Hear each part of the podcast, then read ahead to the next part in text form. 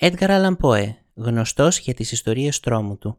Λίγοι όμως ξέρουν ότι ο θάνατός του μοιάζει να είναι βγαλμένος από μία από τις ιστορίες του. You walk into this room at your own risk.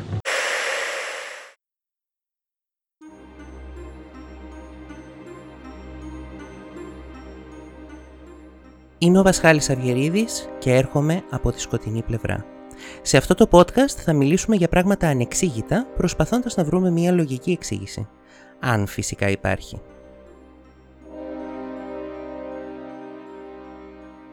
Η ιστορία μας σήμερα ξεκινάει στις 3 Οκτωβρίου του 1849. Η νύχτα είναι βροχερή και κάποιος δημοσιογράφος πηγαίνει σε μια ταβέρνα για να πιει ένα ποτήρι κρασί. Δίπλα ακριβώς από την πόρτα της ταβέρνας βλέπει έναν μεθυσμένο κουρελί, ο οποίος όμως κάτι του θυμίζει.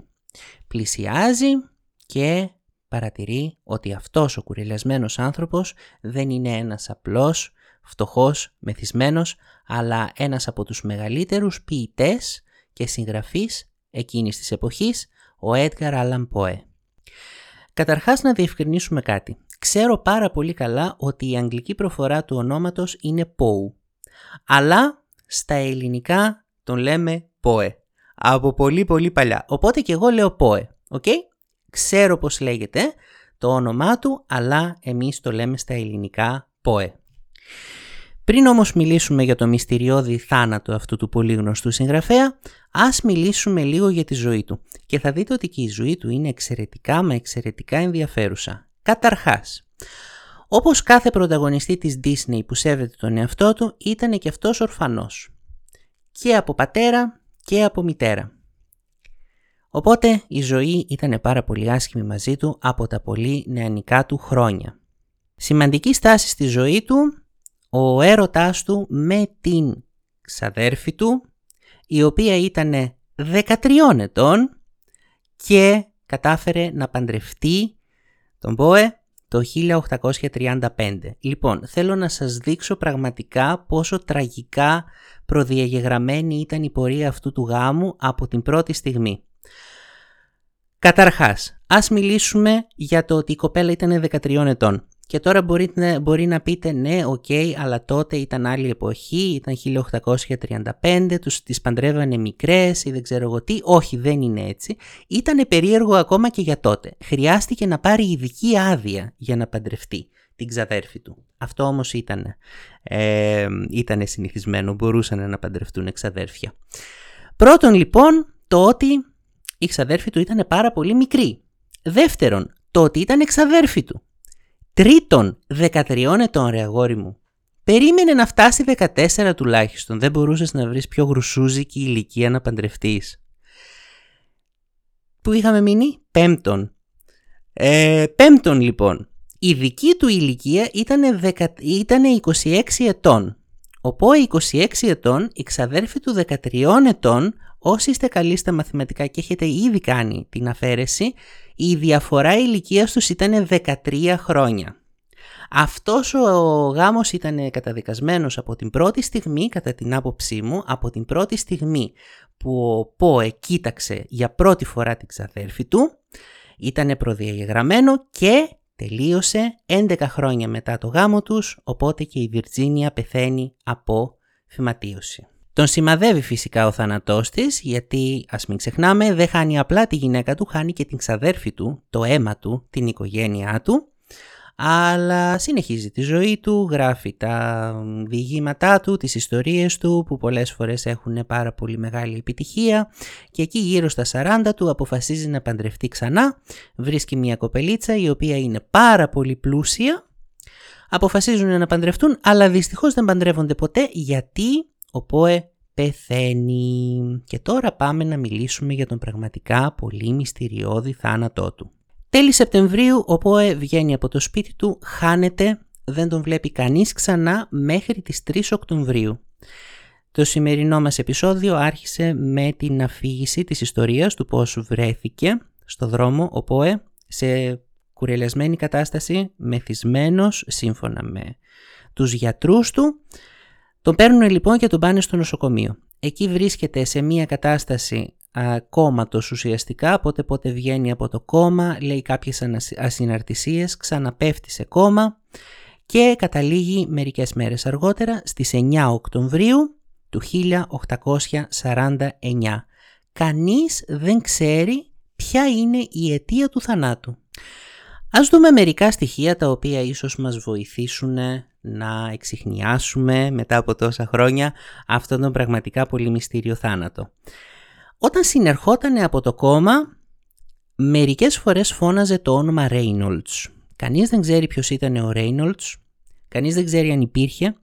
Θα μπορούσε άνετα να ήταν ένα από τα πρόσωπα κάποιας ιστορίας που σχεδίαζε να γράψει στο μέλλον και δεν πρόλαβε ποτέ.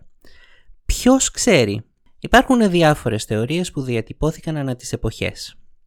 Καταρχάς, ε, θαύτηκε μία μέρα μετά το θάνατό του σε μία πολύ πολύ λιτή τελετή η οποία κράτησε μόνο τρία λεπτά. Φαντάζεστε ότι τέλος πάντων εκεί που θαύτηκε δεν ήταν κάποιος φοβερός τάφος, δεν ήταν πολύ γνωστός εκείνη την εποχή, αυτός είναι ο λόγος, έγινε γνωστός κυρίως μετά το θάνατό του. Ε, οπότε το 1875, σχεδόν 25-26 ε, χρόνια μετά το θάνατό του, φτιάχνουν ένα μνημείο για τον ΠΟΕ και τον ξεθάβουνε και τον θάβουνε αλλού.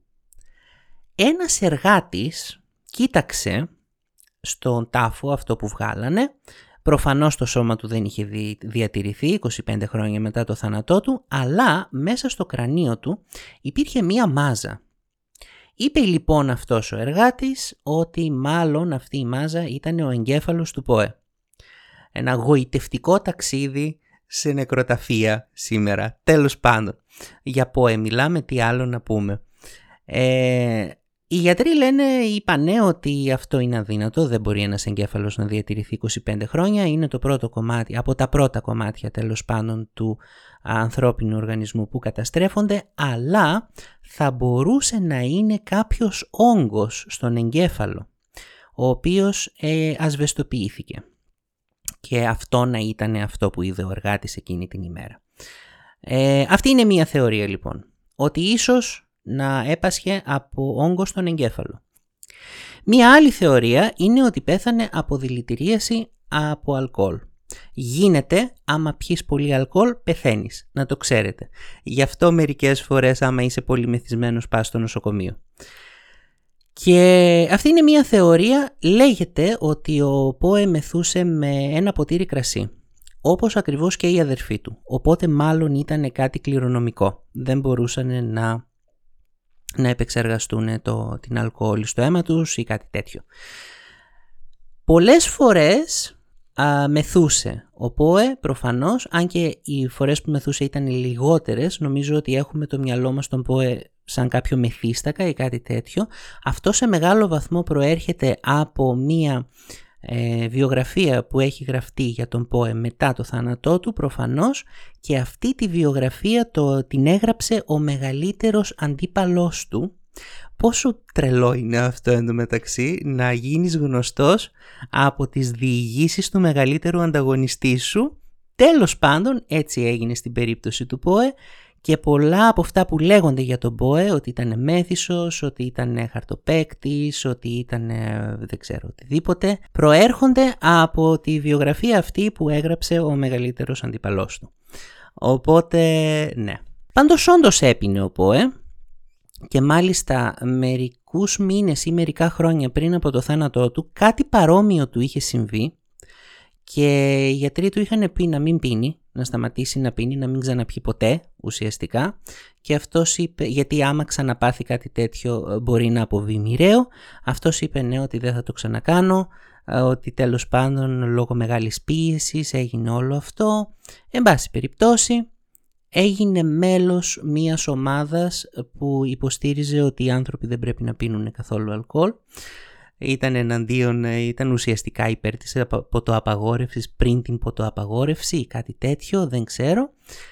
Τέλος πάντων, τους τελευταίους μήνες της ζωής του φαίνεται να ήταν πάρα πολύ εναντίον του αλκοόλ για όλους αυτούς τους λόγους, οπότε εγώ προσωπικά δεν μπορώ να τον φανταστώ έτσι να πάει και να πιει στο άσχετο και να μεθύσει και να γίνει στουπί. Αλλά ποιος ξέρει. Επόμενη θεωρία. Ίσως να είχε λύσα. Ε, συνάδουν τα, τα συμπτώματά του με τη λύσα, οκ, αλλά δεν έχει καταγραφεί υδροφοβία. Δεν έχει πει κανείς από τους γιατρούς του ότι φοβόταν να πιει νερό, έπινε νερό μέχρι το θάνατό του, οπότε δεν ξέρω κατά πόσο ισχύει κάτι τέτοιο. Μία άλλη πιθανή περίπτωση είναι η δολοφονία. Όπως είπαμε, στα τελευταία, στους τελευταίους μήνες της ζωής του είχε αποφασίσει να, να ξαναπαντρευτεί μία πάρα πολύ πλούσια. Φαντάζεστε ότι η αδερφή αυτής της πάρα πολύ πλούσιας κοπέλας δεν ήθελαν και πάρα πολύ να παντρευτεί η αδερφή τους σε ένα συγγραφέα γιατί ο συγγραφέας από τότε δεν είναι και πολύ καλό επάγγελμα μέχρι και σήμερα. Εν πάση περιπτώσει δεν ήθελαν. Οπότε λέγεται μία από τις θεωρίες είναι ότι τον απείλησαν ότι τον έδιραν και αυτός ε, μεταμφιέστηκε με κουρελιασμένα ρούχα, γι' αυτό βρέθηκε με κουρελιασμένα ρούχα. Μεταμφιέστηκε λοιπόν για να κρυφτεί από αυτούς και μετά σε μερικές μέρες θα πήγαινε και θα παντρευότανε με μυστικό τρόπο για να μην τον βρουν. Τέλος πάντων, εγώ ούτε και αυτό το πιστεύω. Για να σας πω την αλήθεια, ακούγεται λίγο παρατραβηγμένο. Δεν ξέρω. Και πάμε τώρα στην πιο ενδιαφέρουσα θεωρία για το θάνατό του που για μένα προσωπικά πιστεύω ότι είναι και η πιο πιθανή. Ήταν κάτι πάρα πολύ ενδιαφέρον γινότανε τότε, ειδικά στη Βαλτιμόρη και ειδικά στο σημείο που βρέθηκε ο ΠΟΕ. Ε, την περίοδο των εκλογών ήταν κάτι συμμορίες οι οποίοι απήγαγαν άσχετους περαστικούς, τους μεταμφιέζανε, τους δίνανε να πιούνε πολύ και τους στέλνανε σε διάφορα εκλογικά κέντρα να ψηφίσουν κάποιον υποψήφιο που θέλανε αυτή να κερδίσει. Ε, προφανώς με πληρωμή από το συγκεκριμένο υποψήφιο. Ναι, αυτά τα πράγματα συνέβαιναν στην Αμερική του 19ου αιώνα φαίνεται βγαλμένο από την Ελλάδα του 21ου αιώνα νομίζω. Μπορώ άνετα να το φανταστώ να συμβαίνει κάτι τέτοιο στην Ελλάδα του 21ου αιώνα. Εν πάση περιπτώσει, πάρα πολύ ενδιαφέρον. Ο τρόπος με τον οποίο βρέθηκε ο ΠΟΕ νομίζω ότι συνάδει πάρα πολύ με αυτήν τη θεωρία. Ακριβώς το σημείο όπου βρέθηκε ήταν γνωστό μέρος δράσης τέτοιου είδους τύπων, τέτοιου είδους συμμοριών. Πρώτον. Δεύτερον, η ταβέρνα έξω από την οποία βρέθηκε ήταν εκλογικό κέντρο. Ναι, εκλογικά κέντρα κάνουν στις ταβέρνες όσο απίστευτο και αν ακούγεται. Τρίτον και σημαντικότερον, η ημέρα που χάθηκε ο ΠΟΕ ήταν μέρα εκλογών. Τέταρτον, η όλη ιστορία εξηγεί το ότι ήταν μεθυσμένος αν και δεν ήθελε να πίνει. Μου αρέσει πάρα πολύ η θεωρία αυτή για το θάνατό του γιατί νομίζω ότι ο Πόε ξέροντας τις ιστορίες του νομίζω ότι κάπως έτσι θα ήθελε να φύγει. Σας υπενθυμίζω ότι είναι ο άνθρωπος που έγραψε ε, ιστορίες με πολύ περίεργους θανάτους. Ε, ας αναφέρουμε για παράδειγμα την ιστορία του Ρίτσαρ Πάρκερ αυτό είναι από ένα διήγημα, από ένα μυθιστόρημα βασικά του ΠΟΕ, είναι μια εκτενής διήγηση του ΠΟΕ, στην οποία περιγράφεται ένα ναυάγιο, ένα πλοίο ναυαγή και αυτοί που σώζονται μένουν σε μια βάρκα και δεν έχουν να φάνε, δεν έχουν να πιούν νερό και αποφασίζουν ότι αναγκαστικά πρέπει να φάνε έναν από αυτούς. Αν έχετε ακούσει εκείνο το τραγούδι που λέγαμε όταν ήμασταν παιδιά ήταν ένα μικρό καράβι, ωραία. Και μετά στο τέλος λέει και τότε ρίξανε τον κλήρο να δούμε ποιος θα φαγωθεί. Για ποιο λόγο το λέγαμε αυτό όταν ήμασταν παιδιά εντωμεταξύ. Ειλικρινά, τι, τι τραύματα θα έπρεπε να έχουμε, τι διαπαιδαγώγηση είχαμε; Εν πάση περιπτώσει, ας μην το σχολιάσουμε αυτό. Αυτό κάνανε λοιπόν, ήταν κατά κάποιο τρόπο ένας άγραφος κανόνας της θάλασσας. Αν βρεθείς τότε πρέπει να ρίξεις ένα κλήρο και να δεις ποιον θα φας για να σωθούν τουλάχιστον οι υπόλοιποι. Ρίχνουν λοιπόν ένα τέτοιο κλήρος στη συγκεκριμένη διήγηση και ε, ήταν ένας μικρός, ένας νέος, ο οποίος ε, ήταν άπειρος ε, ναύτης και ο κλήρος πέφτει σε αυτόν και τον τρώνε. Και το όνομα αυτού ήταν Ρίτσαρτ Πάρκερ. Η, η, η διοίκηση συνεχίζεται, αλλά το ενδιαφέρον είναι ότι 35 χρόνια μετά το θάνατο του ΠΟΕ, αυτό έγινε περίπου, ήταν ένα καράβι το οποίο ξεκινούσε από την Αγγλία να πάει στην Αυστραλία, να βαγεί το καράβι, σώζονται τέσσερα άτομα, ανάμεσα σε αυτούς και ένας άπειρος ναυτικός. Αυτός ο άπειρος ναυτικός πέφτει σε κόμμα γιατί πίνει θαλασσινό νερό και τον σκοτώνουν και τον τρώνε. Το όνομα αυτού του ναύτη ήταν Ρίτσαρτ Πάρκερ. Ε, συγκλονιστικό. Εγώ το βρίσκω πάρα πολύ συγκλονιστικό και ανατριχιάζω από την απίστευτη σύμπτωση που, που υπάρχει σε αυτή την ιστορία. Τέλος πάντων όμως, αυτός ο άνθρωπος που έγραψε μια τέτοια ιστορία νομίζω ότι θα του άρεσε πάρα πολύ ένας τέτοιος θάνατος. Ένας τόσο τραγικός και τόσο ποιητικός θάνατος. Ε, είναι σαν τραγική ηρωνία κατά τη γνώμη μου. Επίσης είναι ο άνθρωπος που έχει πει ότι το πιο ποιητικό πράγμα που μπορεί να σκεφτεί είναι ο θάνατος μιας όμορφης νεαρής γυναίκας. Ε, ναι, δεν ξέρω τι άλλο να πω για τον Μπόε που να αποδεικνύει ότι μάλλον θα του άρεσε να φύγει με τέτοιο τρόπο. Αυτός λοιπόν ήταν ο Πόε και αυτός ήταν ο θάνατός του και πραγματικά έχει αφήσει το σημάδι του. Αυτός ο άνθρωπος παντού έχει γίνει νομίζω ένα, ε, ένα pop icon αυτή τη στιγμή ο Πόε ε, σαν απόδειξη θα αναφέρω κάτι που γινότανε, τώρα έχει σταματήσει τέλος πάντων, θα, το συζητήσουμε βασικά κατά πόσο, έχει συζητήσει, ε, κατά πόσο έχει σταματήσει. Μία επίσης πάρα πολύ ενδιαφέρουσα συζήτηση. Ο ΠΟΕ είχε γενέθλια στις 19 Ιανουαρίου. Γεννήθηκε 19 Ιανουαρίου του 1809. Τώρα, από τις αρχές της δεκαετίας του 1930 μέχρι το, μέχρι το 2009 κάποιος πήγαινε στον τάφο του κάθε, ε, σε κάθε γενέθλιά του, κάθε 19η Ιανουαρίου. Αυτός ο κάποιος ήταν μαυροντημένος, το πρόσωπό του ήταν καλυμμένο με κουκούλα, κρατούσε ένα μπαστούνι με ασημένια άκρη, πάρα πολύ ωραίο κατά τη γνώμη μου, κρατούσε τρία τριαντάφυλλα και ένα μπουκάλι κονιάκ. Πήγαινε λοιπόν στον τάφο του ΠΟΕ, βασικά εκεί που ήταν θαμένος ο ΠΟΕ αρχικά, εκεί που είχαν θάψει αρχικά τον ΠΟΕ, γιατί όπως είπαμε μετά τον ξέθαψαν ε, και τον έθαψαν σε ένα άλλο μέρος. Παρεπιπτόντος, σε αυτό το μέρος τον έθαψαν με την ξαδέρφη του που ήταν και γυναίκα του και με την πεθερά του που ήταν και θεία του. Και τώρα εγώ απορώ πώς συνεννοούνται όλοι αυτοί στον, στον άλλο κόσμο. Δηλαδή Πώς τη λέει την πεθερά του, πεθερά ή θεία. Τέλος πάντων, αυτή η μαυροντημένη μορφή ερχότανε κάθε γενέθλια του ΠΟΕ, άφηνε τα τριαντάφυλλα στον τάφο, έβαζε ένα ποτήρι κονιάκ, ε, έκανε πρόποση στη μνήμη του ΠΟΕ, ύστερα άφηνε το μισοτελειωμένο μπουκάλι κονιάκ εκεί στον τάφο και έφευγε. Πάρα πολύ ενδιαφέρουσα ιστορία κατά τη γνώμη μου. Αυτά τα μπουκαλάκια που άφηνε εκεί πέρα, πολλά από αυτά, όχι όλα προφανώς, αλλά πολλά από αυτά φυλάσσονται σε κάποιο μουσείο για τον ΠΟΕ.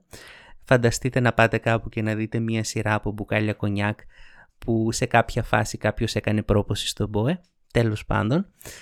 Και αυτή η παράδοση συνεχιζόταν μέχρι το 2009 και μετά σταμάτησε. Αυτός ο οποίος το έκανε αυτό αποφάσισε να σταματήσει ε, νομίζω είναι καλή στιγμή να το σταματήσεις. Προφανώς ήταν πολλά άτομα, αποκλείεται κάποιος να το έκανε από το 30 μέχρι το 2009. Νομίζω ότι ήταν καλή στιγμή να σταματήσεις, γιατί το 2009 ο ΠΟΕ γιόρτασε τα 200 χρόνια από τη γέννησή του. Βασικά δεν τα γιόρτασε γιατί ήταν πεθαμένος.